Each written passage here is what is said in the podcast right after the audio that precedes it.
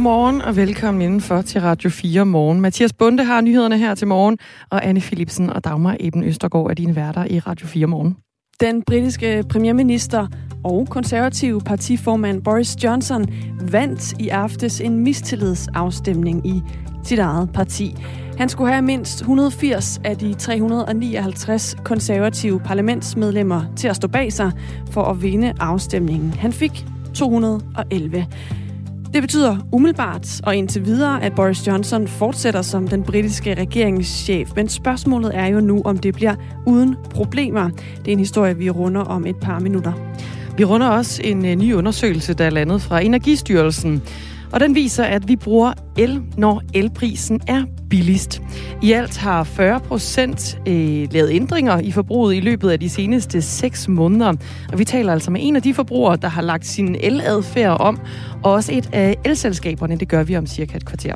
Og strøm, det blev også et tema i aftes, Absolut. hvor landskampen mellem Østrig og Danmark faktisk blev udsat på grund af strømafbrydelse. Det var noget, der også øh, endte med at påvirke kampen som Danmark alligevel vandt 2-1 trods alt. Vi kommer til at analysere den her Østrig-kamp med fodboldjournalist Sebastian Stanbury.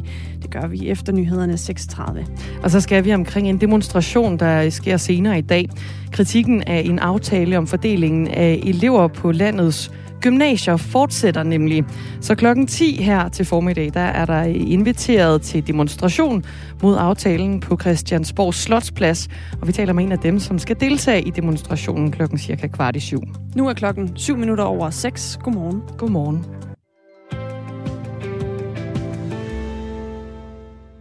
Den britiske premierminister og den øh, konservative partiformand Boris Johnson vandt i aftes en mistillidsafstemning i sit eget parti. Partiets Sir Graham Brady annoncerede resultatet sådan her.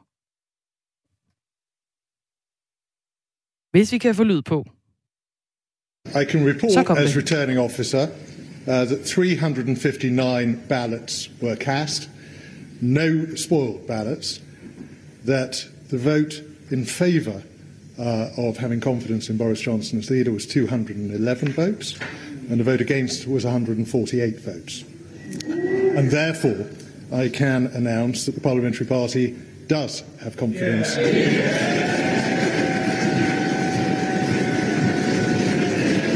Ja, sådan lød det altså, da det blev annonceret, at øh, Boris Johnson han får lov til at overleve den her mistillidsafstemning, han har været øh, ude for i går. Resultatet det landede i aftes kl.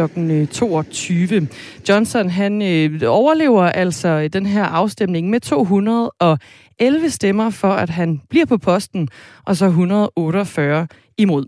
Afstemningen var udløst af den her Partygate-skandale, der handler om brud på coronaretningslinjer i forbindelse med fester i de britiske regeringskontorer.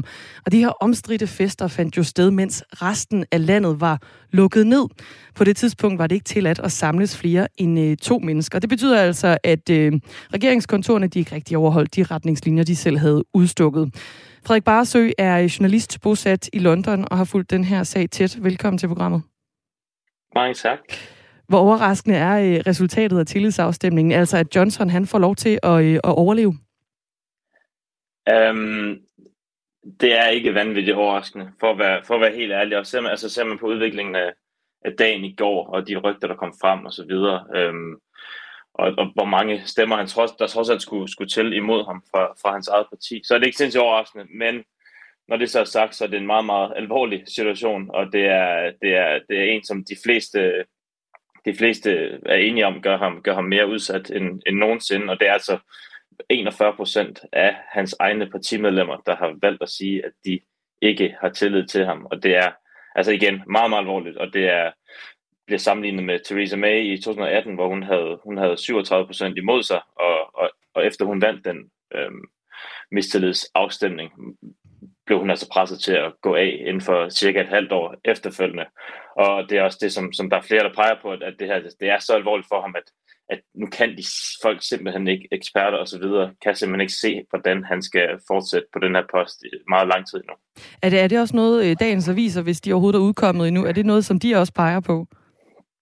Det er det helt klart. Øhm, altså, der bliver brugt ord som altså, katastrofe, og festen er forbi Boris, og, og at han stiger ind, ind i det ukendte, og han klamrer sig til en sejr efter ydmygelse. Og, så det er meget det her med, at selvom det var en sejr, så, var, så er det en kæmpe ydmygelse, og det er, det, er, det er meget, meget pinligt for Boris Johnson at have så stor en del af sit eget parti, som, som ikke tror på ham, og som ikke vil have ham som, som, som leder mere. Inden afstemningen, der lød det, at øh, Johnson byder en øh, afstemning velkommen.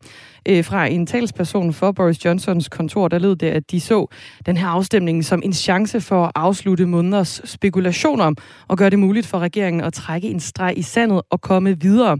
Men hvordan har øh, Boris Johnson nu her efterfølgende reageret på resultatet? Jamen det er, det er lige præcis de her ting, som, som der ikke, ikke overraskende bliver, bliver lagt væk på, både fra ham selv og fra, fra alle, alle andre, som, som, som jeg har hørt interviews med, øhm, som, altså fra hans, hans lejr, hvad man, hvad man skal sige nu. Øhm, altså dem, som, som stemmer for ham i hans eget parti, øhm, at, at det, er en, det er en overbevisende sejr, det er en afgørende, det er en stor mulighed for partiet for, for at samles igen og fokusere på de ting, som folk rent faktisk synes er vigtige. Øhm, så det, altså det er rent positivt spændende, selvom alle, altså står også igen, alle udforstående eksperter, journalister osv., som jeg ser og læser, altså er fuldstændig enig om, at, at det her, det er, altså, det, det er nærmest komisk. En komisk måde at, at gribe den her situation an på, og, og ligesom at prøve at overbevise folk om, at, at det her, det er en overbevisende sejr, og så videre, når, når det er alt andet end det. I slutningen af sidste måned, der var der en øh, rapport, som blev offentliggjort om sagen, og der blev ansvaret placeret hos den øh, øverste ledelse. Det var en øh, rapport fra en, der hedder Sue Gray. Hvor meget betyder den rapport for, at afstemningen den blev udløst netop nu? Den betyder alt. Øhm, Boris Johnson har været igennem rigtig mange møgsager øh, i løbet af sine kun to år som, som premierminister, men, men der er ikke nogen tvivl om, at den her sag, som vi nu har trukket ud i over et halvt år. Øhm, den, den, har, den, har, den har været vanvittigt afgørende for, for ham, og, og, og den situation, han står i nu, og der, den har bare udviklet sig på en helt grotesk måde, hvor, hvor, der, hvor der nærmest i en periode kom, kom nye detaljer frem hver dag, og, og om ikke andet hver uge. Øhm, og der kom den her rapport så ud, øhm, som, som var den, som rigtig mange af de konservative øh, parlamentsmedlemmer havde ventet på, øhm, og ligesom havde ventet, fordi helt tilbage i februar øh, blev der jo talt om den her mistillidsafstemning også, og, og, men der blev ligesom, der var mange, der sagde, vi venter på den her rapport, vi vil ikke sige noget endnu, øhm, og, og det samme med den politiundersøgelse, som sideløbende var i gang. Så, så det, for det, at den er kommet ud nu, har, har haft en kæmpe betydning. Så har der været jubilæumsweekend øh, forlænget øh, weekend nu her herovre, hvor, hvor, hvor i, i, i Storbritannien, øh, som, som så også skulle overstås for, for folk, de ligesom ville øh, sætte gang i det her. Så, så, så det har også haft en stor betydning for, for timing. Altså jubilæet for, for øh, dronning Elisabeths regeringstid i, i 70 år. Øhm, oppositionen har jo krævet af flere omgange, at Boris Johnson går af på grund af den her sag. Og øh, premierministeren har som en også undskyld for det, han betegner som, øh, som fejl, men har blankt afvist at træde tilbage. Så set i lyset af den afstemning, der nu er landet, som godt nok øh, falder ud til hans øh, fordel, hvad kommer der så til at ske herfra? Det er et meget godt spørgsmål, og det bliver rigtig spændende at se. Og øhm, altså det, som lige nu, så er han på papiret fredet øhm, i et år. Altså i den forstand, at, at reglerne siger, at han ikke, der kan ikke blive udløst sådan en afstemning her igen. Der bliver så spekuleret i, om hvis der er, er, er, er stor nok modstand mod ham i partiet, så vil der kunne blive ændret på reglerne osv. Øhm, men, men det bliver meget spændende at se, hvordan han, han kan redde, redde den her situation, som stort set alle de vurderer er, er umulig at redde. Og, og, og, og altså, om, to, om tre uger, så er der, så er der to tillægsvalg øh, i Storbritannien i, i valgkredse, som han, som den ene, som er ærke-konservativ, og som, som mere eller mindre altid har været konservativ, den anden, som de konservative vandt i 2019 fra, fra øh, Labour. Og hvis han ender med at tabe de to, så, så, kommer, det til at, så kommer det til at ramle fuldstændig igen øhm, for, for, for ham, og det bliver meget alvorligt. Så, så der er nogle forskellige ting at holde øje med og, og så kan det blive svært for mig at få, få forskellige politikker igennem, hvis, øh, hvis der er et kæmpe kontinuerligt øh, flertal imod ham fra hans eget parti osv. Så, videre. så der er rigtig mange ting, som, som, som bliver rigtig svært for ham, og, og det bliver igen meget, meget spændende at se, hvordan han har tænkt sig at, at, at sno sig udenom det her. Så lød det altså fra øh, Frederik Barsø, som er journalist bosat i London, og som øh, har fulgt den her sag tæt, der nu er kulmineret med en, øh, en mistillidsafstemning mod den øh, britiske premierminister Boris Johnson. Men det er altså ikke kun i øh, det britiske parlament, der er øh, fundet en mistillidsafstemning sted, fordi senere i dag, der finder der faktisk en lignende afstemning sted, som vi også skal runde her i øh, programmet. Det er nemlig i det svenske parlament, Rigsdagen. Sverigedemokraterne de vil gerne have afsat landets justits- og indrigsminister Morgan Johansson, og det runder vi med Jesper Sølk, som er nordisk korrespondent klokken cirka 25 minutter i 8. Nu er klokken kvart over seks. Og i går var der jo øh, gang i den på gader og stræder rundt omkring i landet. Der var Royal Run. Der var gang i den. Så i mundret. Også altså, i regnvejr.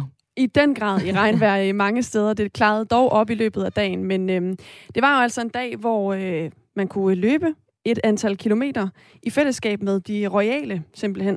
Øh, altså sådan nogle øh, motionsløb rundt om i landet. Og der var jo lidt forskellige ting at tage, tage sådan øh, ad notam, når man sad og fulgte med. Et af dem var jo, at man må sige, at kronprins Frederik blev slået af sin søn, prins oh, Christian. Sønneke. Altså, jeg tror nu selv, i hvert fald lød det selv fra kronprinsen, at han havde regnet med, at han ville vinde over ham. Det er jo sådan en klassisk intern Altså han havde regnet med, at, at Sønneke ville vinde? Nej, han havde regnet med, at han selv ville Nå, kunne løbe hurtigere okay. end Sønneke. Men prins Christian, over. præcis. Prins Christian var altså bare i ret god form, og øh, endte jo altså med at løbe over målstregen på den der 10 km rute, som afsluttede hele dagen i går i København. Løb over målstregen før farmand. Hvor, hvor lang tid før? Ja, det er faktisk et godt spørgsmål. Det skal jeg lige lede lidt her for at se. Øh, Om ikke andet, så havde han jo i hvert fald øh, stort overskud, fordi man så jo også de her billeder, videoen af ham, der lige kigger sig tilbage over skulderen, mens han faktisk ligger øh, forrest i et eller andet felt i, øh, i København. Lige kigger sig over skulderen, og så vender han rundt og løber tilbage, og lige fanger øh, sin lillebror, som halser lidt bagefter. Løber tilbage, finder ham og løber ham, øh, løber ham med videre, så han også kan få lov til at færdiggøre det her løb. Præcis, og øh, jeg kan lige opdatere her. Kronprinsen klarede 10 km turen på 49 minutter mm. og 34 sekunder. Det var meget pænt, ikke? Jo. Og øh, han havde jo i øvrigt også løbet inden da en øh, 5 km i Aarhus. Prins Christian havde løbet en mile, som det hedder. Mm. Det er lidt over 1600 øh, meter øh, på forhånd, så de havde jo virkelig været gang, haft gang i løbeskoen, ikke? Det er altså en, øh, det er en aktiv øh, royal familie, vi har der. Nu med øh, Royal Run, og det fuld regn og masser af løbeture. Det var i hvert fald øh, fyldt, med, fyldt med mennesker i gader og stræder i går over hele Danmark. Det var i seks forskellige byer, og der var over 90.000 mennesker, som deltog i, øh, i de her løb i går. Klokken den er 18 minutter over 6, og du lytter til Radio 4 morgen. SMS'en den er jo øh, selvfølgelig åben. Du kan øh, skrive ind på sms'en 1424. Det skal du være mere end velkommen til. En undersøgelse fra Energistyrelsen viser, at knap halvdelen af forbrugerne forsøger i øjeblikket at flytte dele af deres strømforbrug til de timer, hvor elprisen er lavest. Det er for eksempel, hvis man vasker tøj, eller hvis man sætter opvaskeren i gang, eller måske skal oplade en elbil. I alt der har 40 procent af os lavet de her ændringer i forbruget i løbet af de seneste 6 måneder. Og en af dem, der har gjort det, er Ruben Nielsen, som er med os her til morgen. Godmorgen. Godmorgen. Hvad har du gjort helt konkret for at spare på strømmen? Jamen altså, jeg har jo gjort det, at, øh, at, øh, at, at jamen, altså, simpelthen spare alle de steder, hvor jeg kan. Det vil sige, at nu, går vi, nu er vi jo kommet ind i en lystid, så, så der bliver ikke tændt for nogen lamper om aftenen, uden at, at det er allermest nødvendigt. Jeg vasker meget sent om, om, om aftenen, typisk efter kl. 23, og jeg vasker kun, når vaskemaskinen er fyldt, hvor jeg tidligere Jamen, der vasker man jo bare, når man synes, nu var, nu var, nu var der lige behov for det, eller tid til det, så, så vasker man bare. Øh, det gør jeg ikke mere. Hvorfor er det vigtigt for dig at ændre på den her måde i dit forbrug? Jamen altså, det er jo, det er jo surt, øh, at ens øh, strømregning pludselig øh, løber fuldstændig amok. Øh, øh, min strømregning den steg fra, fra, fra 1500 til, til 2500 lige over en nat. Det, det, det, det, det kan jeg mærkes på, på budgettet. Hvor meget kan du spare ved at gøre, som du gør nu, altså spare lidt på tøjvasken og den slags? Jamen, øh, jeg har indtil den, jeg fik den sidste elregning her, der har jeg sparet 500 kroner, og jeg tror faktisk, at næste gang, jeg, jeg betaler 11 3 måned, øh, næste gang, at øh, så, så sparer jeg yderligere. Mit surround-system på mit, øh, og det har jeg simpelthen slået fra. Øh, det vil sige, at de aktive højtaler, som står konstant med strøm på og sådan noget, dem har jeg simpelthen blivet stikkende ud af. Dem, dem bruger jeg ikke i øjeblikket. Så, så, så, så, så noget som, som, som øh, og så, så slukker jeg simpelthen for, for hvad hedder det, øh, fjernsynet om natten. Altså, det står ikke på standby. Så, så det, er, det er jo nogle af de aktive ting, jeg har gjort for at, at, at spare på strømmen. Og sådan noget som at slukke for standby-knapper og sådan noget, det er jo sådan noget, man måske ikke mærker, men det her med for eksempel at spare på lyset eller vaske om natten, det er jo også ting, der på en eller anden måde er et lille indgreb i din hverdag. Altså, hvordan oplever du øh, de her ting, du er nødt til at gøre for at ændre på, på dit forbrug? Jamen, det er jo sådan en, en oplevelse af hele den situation, at verden den er i øjeblikket. Den er jo ikke rar for nogen mennesker at tænke på, at, at, at, at vi alle sammen er presset på vores økonomi. Øh, så så det, er en, det, er en, det, er en, det er en trist tid. Det er trist, at vi skal... Jamen, det er simpelthen trist, at vi, vi skal igennem det her. Så jeg håber, at på et tidspunkt, at det får en ende, men øh, jeg tror faktisk, det bliver værre. Du tror, at, øh, at priserne kommer til at stige endnu mere? Ja, det gør jeg faktisk. Hvilke konsekvenser vil det have for dig, hvis du ikke lagde dit forbrug om? Jamen, så vil jeg jo have lige færre penge til rådighed, jo. Jeg er folkepensionist, skal jeg lige sige, øh, sådan til en oplysning, og øh, der er jo ikke frygtelig mange penge at gøre godt med. Så hvis du ikke øh, sparede på, på det her forbrug, hvor, hvor kunne det så gå ud over din, din økonomi? Jamen, det går jo ud over min økonomi på den måde, at, at så er der mindre til at gå ud til fornøjelser, øh, og gå i byen, og til at købe tøj og ting og sager. Tak fordi du var med øh, her til morgen, Ruben Nielsen, og fortalte lidt om den måde, du har ændret dit forbrug på. Og så skal vi også øh, i øvrigt jo række ud og sige, hvis du sidder og lytter med og kan genkende det her, som øh, er en del af, af manges hverdag i øjeblikket, altså at vi øh, sparer lidt ekstra på tingene, at vi omlægger en lille smule øh, den måde, vi bruger vores øh, elektriske apparater på og andet, så vil vi meget gerne høre fra dig, der lytter med. Det er bare at sende en sms ind til 1424, så er vi klar til at øh, modtage din besked, og så kan du være med til at skabe programmet her til morgen. Vi skal også sige godmorgen til dig, Jack Christensen. Godmorgen. Funktionschef i Andel Energi, der leverer el, naturgas og energirådgivning til mere end 1,2 millioner private og erhvervskunder. Hvordan har I oplevet, at kunderne har ændret adfærd, ligesom vi hørte Ruben Nielsen fortælle om her? Jamen, først og fremmest har vi oplevet det ved, at der er enormt stor interesse for energi i helt generelt set i vores samfund. Øh, vi oplever det gennem øh, de, de brugere, der er på vores øh, app og vores hjemmeside. Og men også i vores kundecenter får vi rigtig mange henvendelser for bekymrede forbrugere som, som Ruben her. Hvad betyder det for jer som virksomhed? Jamen, øh, for det første så betyder det selvfølgelig, at vi skal være rigtig skarpe på at levere god rådgivning til vores kunder omkring netop den situation, vi er i øh, med høje energipriser og, øh, og den usikkerhed, der også er øh, fremadrettet, som Ruben også skal udtryk for. Øh, vi oplever rigtig meget, at folk de er bekymrede for, om nu øh, priserne stiger mere, eller om de kan gøre noget andet for at spare på energien.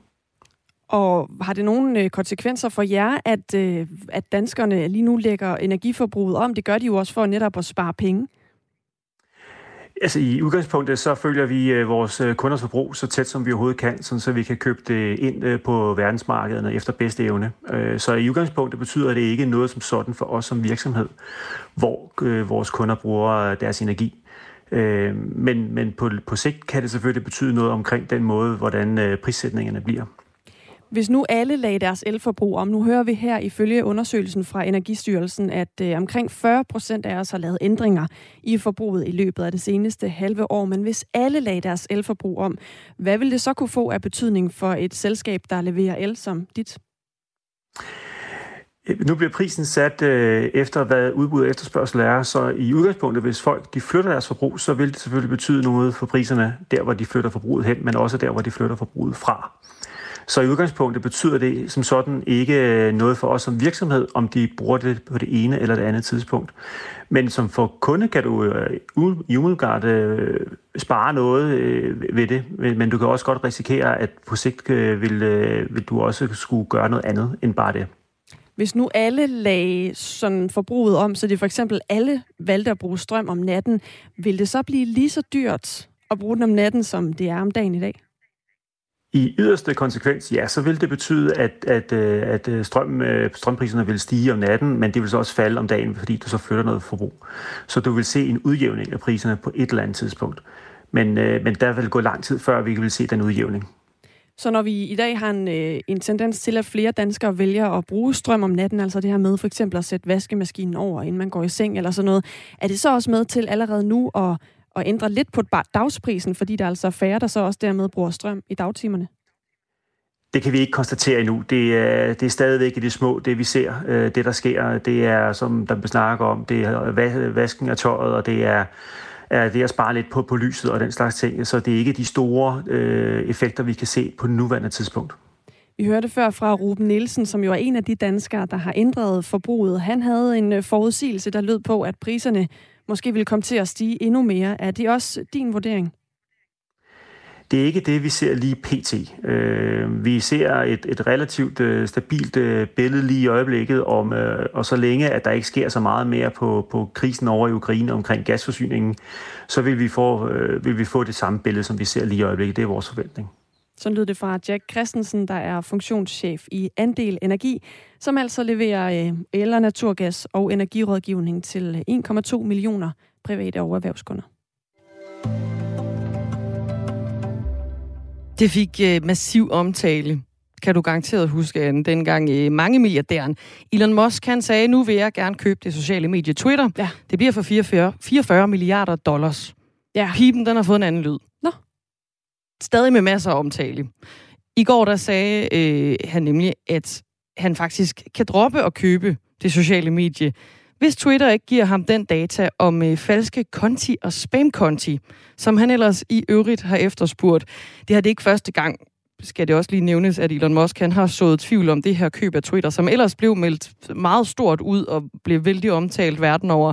Men den her gang, der kommer advarslen så også med et øh, brev fra hans advokater til Twitters juridiske chef. Brevet her øh, i det, der beskyldes Twitter for brud på den aftale, der er indgået mellem Elon Musk og Twitter.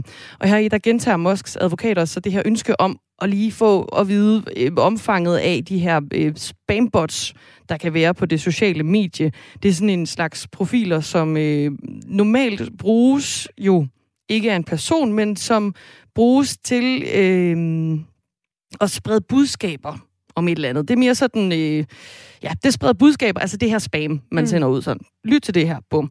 Øh, advokaterne, de skriver også, at Elon Musk, de, han, han har ret til at annullere det her køb fra, øh, fra Twitter, fordi de altså begår et, et klart aftalebrud. Twitter har så øh, omvendt svaret, at øh, det sociale medier har tænkt sig at sikre gennemførselen af salget på de aftalte vilkår. Altså det lyder jo lidt som om, at de egentlig er med på, at han skal have det at vide, fordi det er de aftalte vilkår. Spørgsmålet er jo så, om det er de aftalte vilkår, fordi det siger de ikke sådan forfærdeligt meget om. De siger, at Twitter har og vil fortsætte med samarbejdsvilligt at dele information med Musk for at fuldføre transaktionen i overensstemmelse med vilkårene af fusionsaftalen, øh, lyder det altså i en, øh, i en udtalelse.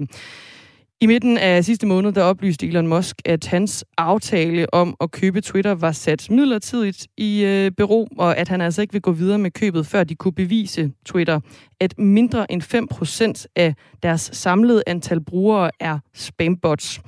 Elon Musk mener selv at have øh, fakta på det her område også. Han mener nemlig, at spambots udgør øh, mindst 20% af brugerne på, øh, på Twitter, og det er han altså ikke interesseret i at, at overtage. Der er så nogle uafhængige forskere, som estimerer, at det er et sted mellem 9 og 15 procent.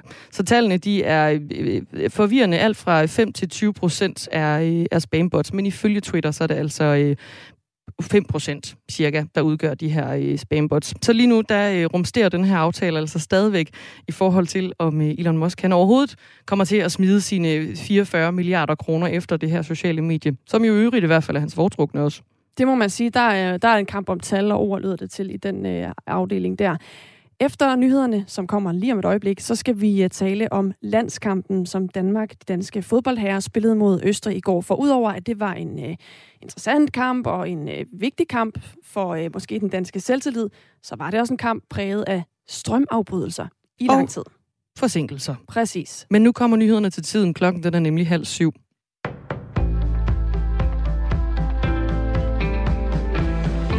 Efter en slem skuffelse ved sidste års forhandlinger har danske handicaporganisationer næsten på forhånd tabt håbet om, at regeringen vil gøre noget for området. Det fortæller formand Torkil Olesen. Hans udtalelse kommer forud for, at regeringen og kommunerne i dag skal forhandle om kommunernes økonomi til næste år. Og det bliver svært at få flere penge ud til det specialiserede socialområde, det vurderer professor Kurt Holberg fra det Nationale Forsknings- og Analysecenter for Velfærd, VIVE. Vi har en øh, højere inflation, end vi har haft i mange år, og der er lav øh, ledighed og mangel på arbejdskraft øh, mange steder, og det betyder, at det er vanskeligt at se for sig, at øh, der begynder at blive skubbet mange flere penge ud fra øh, statens side i forhold til den samlede offentlige økonomi. På det specialiserede sociale område har regeringen og kommunerne ifølge en gennemgang, som netmediet Altinget har lavet, i flere år budgetteret med at bruge færre penge, end man brugte året før. Og det er til trods for, at udgifterne er steget stødt. Forholdene på handicapområdet har ellers længe fået kritik i perioden fra 2013 til sidste år. Har Ankestyrelsen omgjort mere end hver tredje af kommunernes afgørelser i de sager, hvor borgere har klaget over beslutninger. Samtidig har området fået kritik fra statsrevisorerne, der skal holde øje med, hvordan de offentlige midler bruges. Aalborg Portlands CO2-udledning er steget de seneste to år. Det oplyser administrerende direktør i Aalborg Portland, Michael Lundgaard Thomsen, til Jyllandsposten. Michael Lundgaard Thomsen siger, at den stigende CO2-udledning skyldes høj byggeaktivitet. Aalborg Portland har den seneste tid været meget omtalt, da fabrikken står til at få en rabat i den skatteaftale, der i de kommende uger skal forhandles på plads. Rabatten betyder, at Aalborg Portland skal betale en ekstra afgift på 100 kroner per ton udledt CO2, mens prisen for andre kvotebelagte virksomheder bliver 375 kroner per ton udledt CO2. Og den CO2-rabat til Danmarks største CO2-udleder bekymrer Michael Skov Andersen, der er professor ved Institut for Miljøvidenskab. Til avisen der siger han, en ekstra CO2-afgift på 100 kroner er et meget svagt udspil. Det giver ikke de rette incitamenter. Man kunne for eksempel lave en gradvis optræk, optrapning frem mod 2030, så virksomheden får en tydelig incitament til at handle med det samme. Aalborg Portland har et mål om at reducere CO2-udledningen med 30 procent i 2030. Premierminister Boris Johnson har vundet tillidsafstemningen, men hans position vakler med et splittet parti. Det vurderer Ole Helmersen, der er lektor ved CBS med speciale i britisk politik. Hans problemer er, er bestemt ikke overstået øh, formelt jo, fordi han bliver, kan blive siddende, øh, men, øh, men reelt så sidder han og hans parti ikke mindst med øh, et voldsomt problem, fordi de skal jo de skal, hvis skal man sige, imødekomme og imødegå de næste to år, inden der formentlig to år, cirka to år inden der skal være parlamentsvalg, øh, som et splittet parti simpelthen. Der var omkring 40 procent af premierministerens partimedlemmer i det britiske konservative parti, som ved tillidsafstemningen i går ikke bakkede premierministeren op. Og det kan vise sig at blive et af hans største fremtidige problemer, det vurderer Ole Helmersen. Så kan han selvfølgelig komme ud for i nogle tilfælde, at de vil Øh, skal sige, opføre sig mere aggressivt i parlamentet, og måske øh, stille nogle krav til ham om lovgivning, og måske også stemme imod ham i nogle, i nogle øh, sager. Der var 211 par- parlamentsmedlemmer, der støttede Boris Johnson, mens 148 stemte imod, at han kunne fortsætte som premierminister. Og så nåede vi til en vejrudsigt, som i dag byder på mange skyer og masser af regn. Temperaturen er op mellem 13 og 18 grader, og så kommer der en let til frisk vind fra sydlig retning.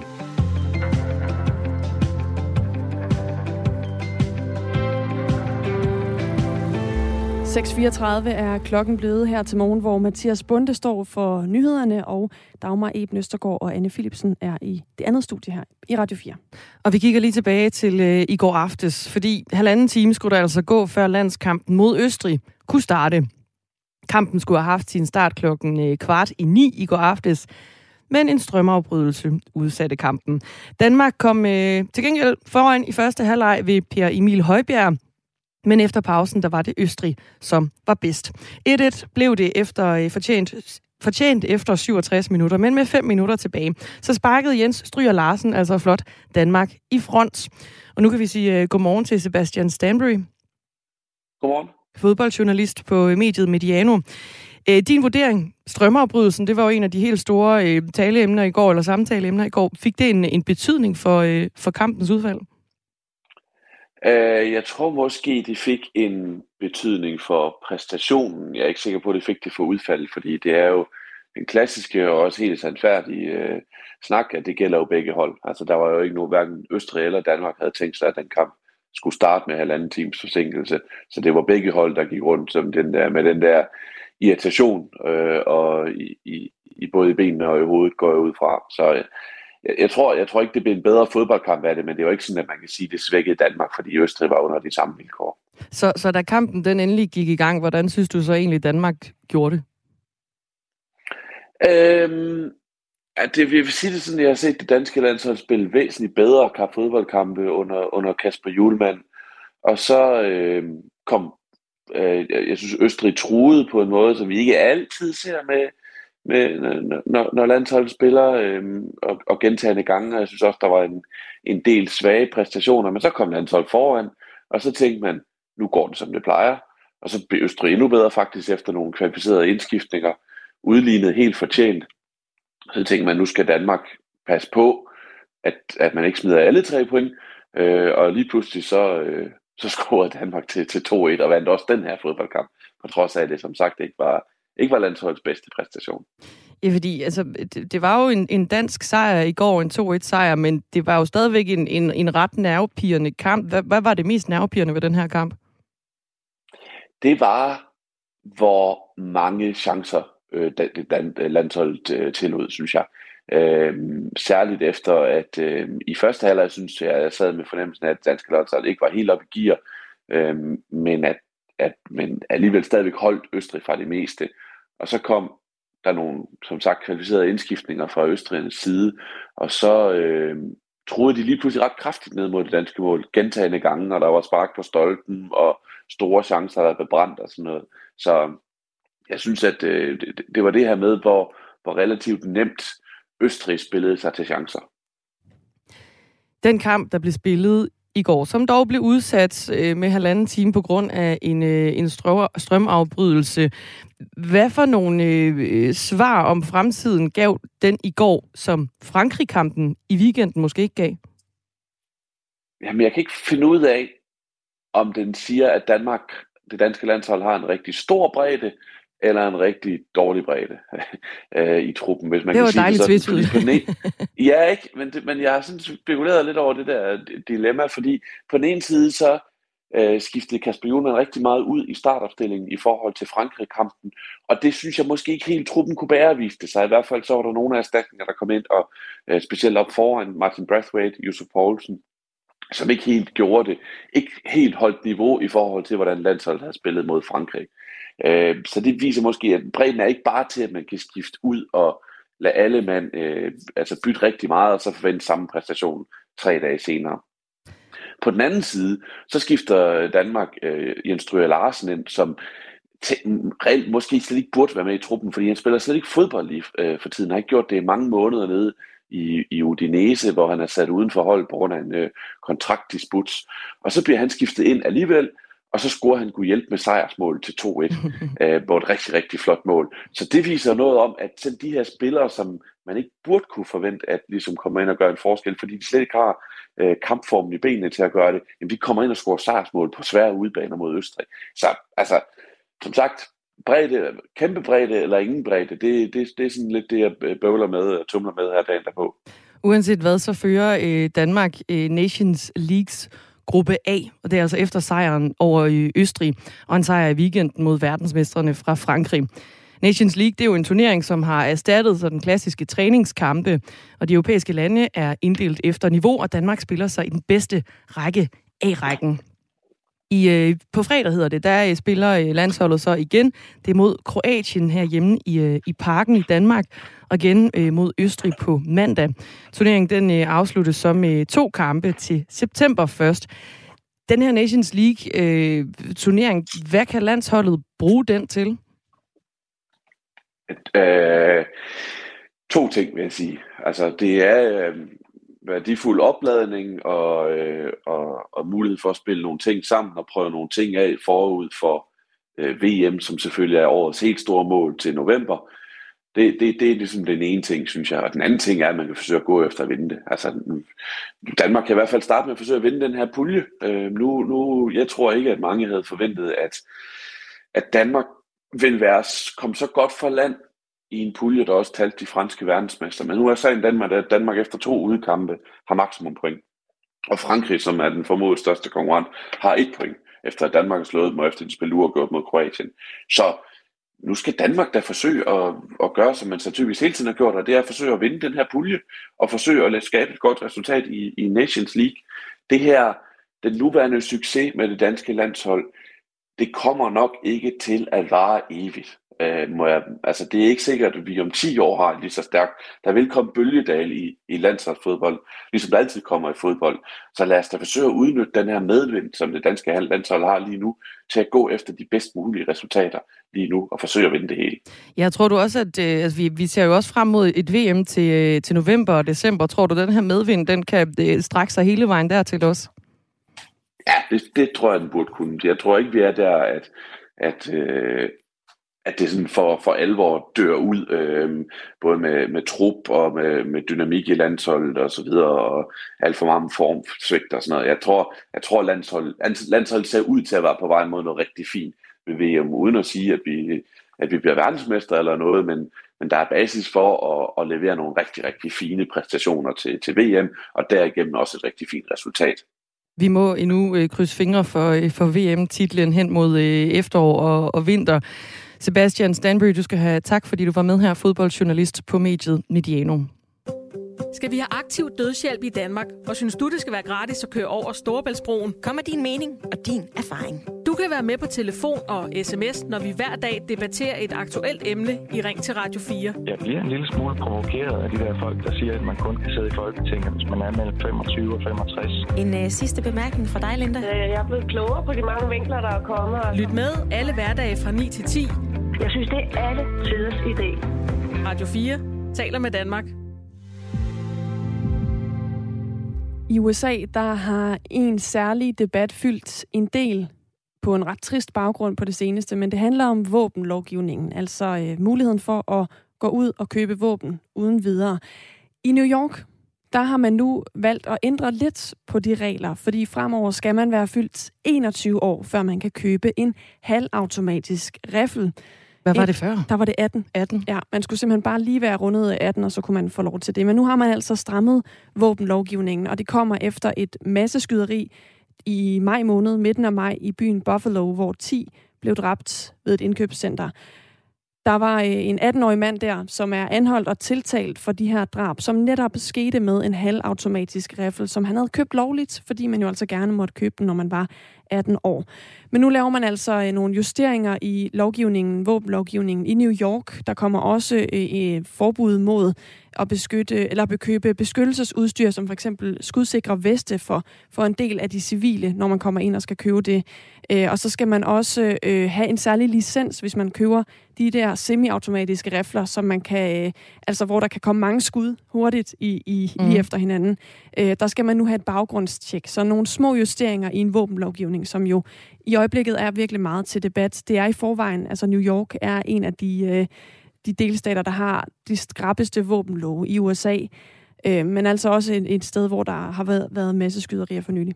Ja, og det øh, kommer jo også oven på det, der skete i, øh, i Texas for heller ikke forfærdelig lang tid siden. Det er jo en uge siden i dag, hvor der også var et, øh, et skoleskyderi, hvor over 20 personer blev, øh, blev skudt og dræbt. Også af en, en ung mand, som havde fået fingrene i en, øh, ja, i våben. Lige præcis. Og man kan sige, at i en dansk kontekst, så lyder det jo rigtig fornuftigt, at man skal være 21 år for at få lov til at købe et semiautomatisk våben. Det er i hvert fald svært at forholde sig til de der regler, som jo er meget løsere, og som jo også er til debat, men hvor der også er fronter, der er strukket øh, skarpt op. Præsident Joe Biden har jo været ude efter netop skoleskyderiet i Texas og opfordrer kongressen til at gribe ind over for øh, de her våbendrab ved at skærpe våbenlovgivningen. Men der er også nogen på den anden side, der synes, at øh, en af de andre måder, man kunne løse det på, det var ved at give nemmere adgang til våben til dem, der har gode intentioner. Så ja. en øh, svær debat. En svær debat, og så er der jo bare i øvrigt en ekstremt stærk, øh, stærk øh, våbenlobby i USA, som trækker i øh, ja, modsat retning. Så skal vi her hjem igen, hvor kritikken af en aftale om fordeling af elever på landets gymnasier fortsætter. I hvert fald så er der fra i dag kl. 10 inviteret til demonstration mod aftalen på Christiansborg Slotsplads. En af de meget omdiskuterede dele af den her aftale handler om, at de kommende gymnasieelever skal fordeles efter, hvor meget deres forældre tjener. Det skal sikre, at ansøgere i de dele af landet, hvor der ifølge regeringen er en skæv elevsammensætning, de bliver blandet, og det vil man altså gøre ved at måle på forældrenes indkomst. Godmorgen, Christel Skovsen Trane. Godmorgen. Som er initiativtager, en af dem til borgerforslaget Frit Gymnasievalg, og som også deltager i dagens demonstration på Slotspladsen. Aftalen, som det hele handler om, har allerede været meget omdiskuteret, og den er også for nylig blevet rettet til, så man ikke længere øh, som kommende elev vil kunne blive fordelt efter lodtrækning på gymnasiet. Så hvad er det, I stadig er utilfredse med? Jamen, vi er utilfredse med, at man gennemfører det her. At vi får at vide, at vi har lyttet til jer, men at man så stadig prøver at lave det her, som vi synes er et stort socialt eksperiment. Øh, fordi vi tror simpelthen ikke på, at det virker. Altså, vi synes, hvorfor kaste en masse børn ind i en eller anden centrifuge når alle eksperter og alle, der ligesom har forstand på. Børn siger, at sådan kan man ikke øh, placere rundt på levende mennesker med succes. Men nu er aftalen jo blevet rettet og ændret, så hvad er det, der stadigvæk er problemet i jeres øjne? Jamen, den er ikke blevet rettet og ændret. Der, der, det er rigtigt, at tvangselementet eller den her tombola-agtige lodtrækning er taget ud, men det er stadig forældrenes indkomst, og det er stadig øh, rigtig, rigtig mange børn, der kommer til at ende et andet sted, end de ønsker. Og hvad er problemet ved det? Jamen, problemet er, at det kan man simpelthen ikke. Altså, alt, hvad der har været undersøgelser i her og i udlandet, viser, at børn i den alder, de vil gerne bestemme selv. Så jeg tror, der bliver en masse børn, der dropper ud. Der bliver en masse børn, som, som kommer til at mistrives der, hvor de er. Og, og det bliver bare ikke nogen succes. Så derfor er vores store, store øh, hovedbudskab er, at lad os stoppe det her, før I begynder det, fordi vi kan allerede nu se, at det kommer til at skabe nogle generationer af unge, som ikke kommer til at have det godt. Og hvor ved du det fra, at det vil ende der? Jamen, fordi at, at, at, at 15-årige børn, som, der, der er noget af det vigtigste overhovedet, det er deres frie vilje til at føle, de har en eller anden form for påvirkning på, hvad de gerne vil resten af livet. Og det starter med deres valg af, af efter, efter folkeskolen, hvor de så mange vælger at gå i gymnasiet, de tænker over, hvor de gerne vil gå. Og hvis de så pludselig får at vide, nej, nej, du skal ikke gå hvor de fire steder, du har drømt om. Nej, vi sender dig over et helt andet by, et helt andet område, fordi du har en integrationsopgave, hvor du skal øh, sørge for, at vi på papiret har meget bedre diversitet i Danmark. Det kan vi bare ikke se kommer til at lykkes. Og det der ingen, altså vi har talt med psykologer, pædagogikprofessorer, statsforvaltningen, alle mennesker har sagt, de er bekymrede over det her, fordi det er rigtig flot på papiret, men det kan bare ikke lade sig gøre på den her måde. Aftalen om de gymnasiale uddannelser, den blev indgået i juni sidste år, og der er øh, altså øh, flere øh, forskellige elementer i den. Tanken bag den er at gøre op med en skæv elevsammensætning på flere af landets gymnasier, hvor andelen af elever med en ikke-vestlig baggrund gennem en årrække er steget så markant, at elever med dansk baggrund er begyndt at vælge dem fra. Drøftelserne om den her aftale blev genoptaget i maj i år, efter at radikale venstre ville have ændret aftalen i forhold til den her lodtrækningsdel, som altså øh, så blev erstattet efterfølgende af en aftale om en maksimal transporttid for eleverne. Til gengæld så er den del af aftalen, som handler om, at de kommende gymnasieelever skal fordeles efter, hvor meget deres forældre tjener, den er altså ikke blevet ændret. Hvad håber du, der kommer ud af demonstrationen på, på Slotspladsen ved Christiansborg i dag, Christel Skovsen Trane?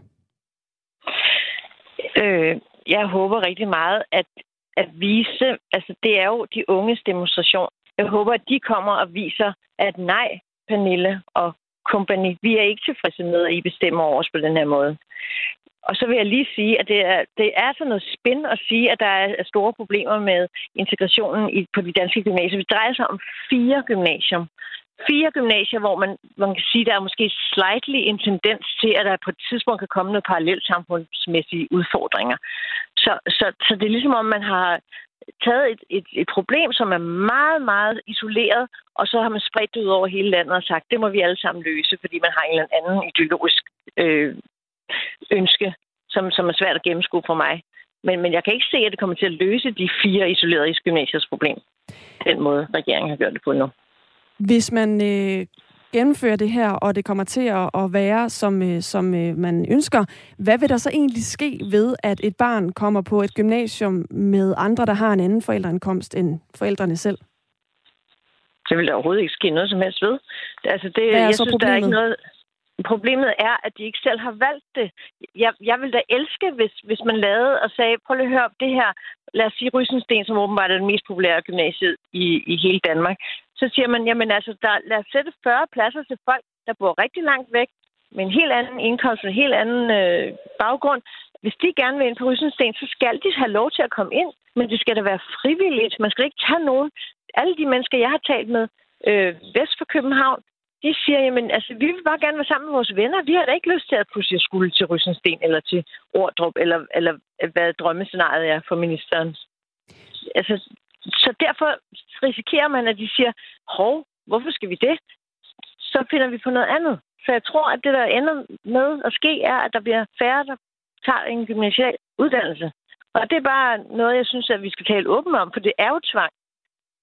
Og, og, og og rektorer for virkelig mange gymnasier er ved at sige, jamen altså, vi har en ny situation, hvis vi skal undervise nogle børn, som er her mod deres vilje. Men hvordan kan du sige, altså hvad, hvad har du af belæg for at sige, at det her det vil betyde, at færre vil vælge en gymnasiel uddannelse? Jamen for eksempel, okay, i Herning, der, der, der var der 36 mennesker, der fik at vide, I må simpelthen ikke gå på det lokale Herning Gymnasium, der er ikke plads. Så, man, sagt, hvad skete der så med de 36 mennesker? Der skete det, at en valgte et andet gymnasium.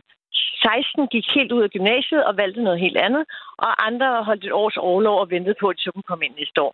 Man kan ikke bare flytte mennesker. Altså, jeg kan sagtens se, at det teoretisk er mega lækkert at snakke om, men det kommer bare ikke til at ske. Så og hver eneste gang, vi har kigget på tallene, så har det vist, at det kan man ikke.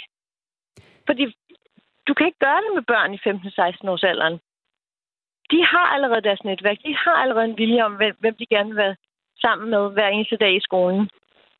Men kan der ikke så... også være noget sundt i at opleve, at, øh, at, at det kan se anderledes ud, at man kan møde nogle nye mennesker ved at starte på et nyt gymnasium, altså et sted, man ikke lige havde forestillet sig? Jo, men det, det er jo, jeg forstår ikke, du bliver ved med at spørge om det, fordi det der, der er ingen, der kan være uenige i. Selvfølgelig er der noget sundt i, vi skal da alle sammen møde folk fra andre dele af landet og lære hinanden at kende på kryds og tværs, men det kan man gøre på så mange måder. Jeg vil ønske, at, at der var meget mere diversitet, men det skal være frivilligt. Altså helt ned til, at man kan sige, jamen så får du dobbelt SU, hvis du vælger en af de gymnasier, som lige for tiden ikke er populære. Eller lad os lave venskabsklasser. Vium og Herlev, de skal lave alle deres store opgaver sammen på kryds og tværs. Altså, der er der mange måder at gøre det på, andet end at sige, hey, vi tager dig som en brik, og så putter, så ser vi, åh, vi mangler lige lidt fattige over i den her, vi mangler lidt rige over i den her. Altså, altså det, det er kun på papiret, det kommer til at virke. Du taler om, at der øh, kommer til at være noget tvang i det her, altså at øh, de unge bliver tvunget over på et gymnasium, de ikke ønsker at gå på. Men ja. er der ikke også en del af det her, der handler om, at sådan er livet? Altså at man ikke altid kan vælge præcis øh, og få det præcis, man gerne vil have? Jo, selvfølgelig er det det. Altså, så, så, så, så, så kan jeg også sige til dig, du skal ikke arbejde, hvor du gør. Jeg synes, du skal tage til Herning i tre år og, og prøve at lære dem at kende. Altså, det er jo bare ikke sådan, verden er. Men er det ikke sådan, altså, verden er nogle gange, altså at, at man ude i livet oplever, at, at ting ikke går helt, som man havde håbet, eller at man bliver udsat over for noget, som var noget andet, end det, man ønskede sig? Jo, men, men hvis du så putter, så siger du, haha, nu kan du lære. Du skal over på et gymnasium, du aldrig har hørt om, og du aldrig har ønsket dig. Hvis det, man så lærer, er, at man så stopper med at gå i gymnasiet, så, så er det jo bare ikke det, samfundet har godt af. Men er det per definition et problem, at, øh, at færre måske så vælger gymnasiet? Altså, hvis det er det, der skal til for at... Nej, nej, øh... så skal man bare sige, at det er det, det handler om. Og sige, at vi har mange flere år på noget helt andet. Vi vil have flere i gang med noget, med noget andet end at gå i gymnasiet. Så er, det bare, så er det bare en anden problematik, så noget andet, vi snakker om. Du skal øh, jo altså være med til den her demonstration, der foregår i dag kl. 10. Christel Skovsen Trane. Hvis øh, du øh, kunne bestemme, hvad der skulle ske efter den demonstration, hvad ja. håber du så, politikerne vil gøre? Jeg håber, de vil droppe det her og sige, at vi, gør det, vi kigger på, om vi kan gøre det på en anden måde, hvor det er motivation og frivillighed frem for tvang. Sådan lød det fra... Og selvfølgelig. Ja. Sådan lød det fra initiativtager til borgerforslaget Frit Gymnasievalg og deltager i dagens demonstration på Christiansborg, Christel Skovsen Trane. En demonstration, der altså er klokken 10 øh, i dag.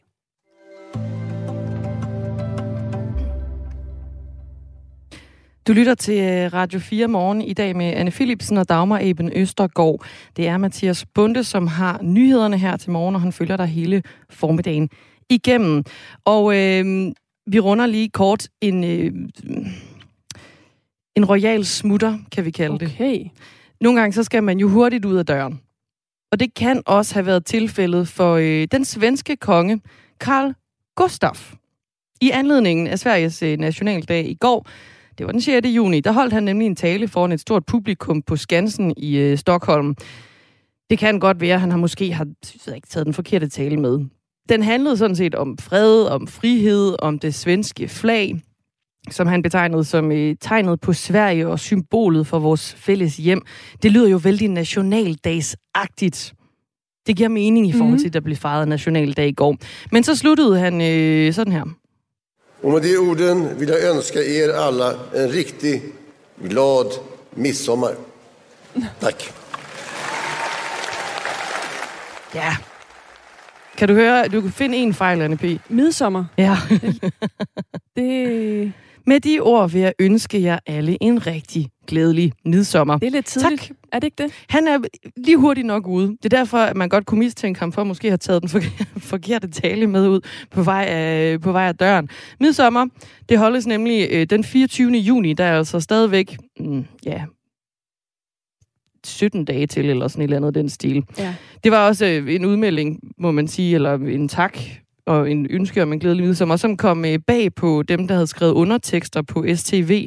Underteksterne på øh, liveudsendelsen, der blev livestreamet her, hvor jeg også har fået lyden fra, sagde nemlig noget andet. Med de ord vil jeg ønske jer en rigtig glædelig nationaldag. Ja. Så det gav jo mening. Det ville have givet bedre mening. Men øh, det er også nogle gange, hvad hjertet er fuld af. Ja, hvad hjertet er fuld af, og han, ville bare, øh, han drømte bare om, at det var midsommer, den, øh, den gode Carl Gustav i Sverige. Skal vi ikke lige uh, kigge lidt på sms'en og, og rydde lige lidt op i det? Vi har jo uh, haft flere historier, som har fået uh, jer til at skrive ind. Vi har lidt tidligere på morgenen talt om en ny undersøgelse fra Energistyrelsen, der viser, at knap halvdelen af forbrugerne i øjeblikket prøver at flytte strømforbruget til de timer, hvor elpriserne er lavest. Det er typisk om natten, så altså man lige inden man går i seng sætter vaskemaskinen over, så den kan stå og øh, drøne ud af, imens man sover, og imens elpriserne er lave. Ja, det er snedigt. Lige præcis. Øh, Der er en, der har skrevet ind her, jeg forsøger at bruge strøm, når den er billig, men jeg kan blive harm, når jeg kører ved vestkysten i blæsevejr og ser, at nogle af vindmøllerne systematisk står stille. Jeg har så læst mig til, at det er Tyskland, der betaler for, at de står stille for at presse prisen op. Jeg ved ikke, om det er tilfældet, men øh, i hvert fald altså her en, der også øh, oplever, at man øh, forsøger at tænke lidt over, hvornår man sætter gang i de elektriske apparater. Jesper han har også skrevet en øh, sms, den er tækket ind lige i øh, forlængelse af det interview, vi havde med en kvinde, som altså arrangerede en demonstration i dag om frit gymnasievalg. Han skriver, hvad er forskel på ikke at kunne gå på den skole, man vil, hvis der ikke er plads? Eller efter hvad forældrene tjener? Det giver vel det samme? SMS'er er øh, velkomne. Der er også kommet en her fra øh, Ulrik Ditlef Hundfjord Jørgensen fra Nordfyn. Han skriver, hvad med erhvervsuddannelserne? Og det virker som om, de aldrig skal flytte hjemmefra med henvisning til øh, helt sikkert de unge, som øh, skal have alle muligheder åbent for sig i øvrigt og øh, blive hjemme i deres hjemstavn. Det er om øh, tre timer, at der er demonstration i forbindelse med den her meget omdiskuterede gymnasieaftale. Om seks minutter, når der har været nyheder, så skal vi blandt andet se mod Ukraine, hvor hovedstaden Kiev søndag igen blev et mål for russiske missiler. Og grunden til det er værd at bemærke, det er fordi det er første gang i over en måned, at den ukrainske hovedstad blev angrebet. Vi kommer til at tale med lektor på Forsvarsakademiet Claus Mathisen om, hvorfor man ser de her bombardementer pludselig igen. Det gør vi altså efter nyhederne her klokken 7. Og så skal vi også øh, tale om en, et, et forpligtende køb, Danmark har øh, begået. Vi har nemlig øh, forpligtet os til at købe over 22 millioner doser coronavacciner inden for det her år.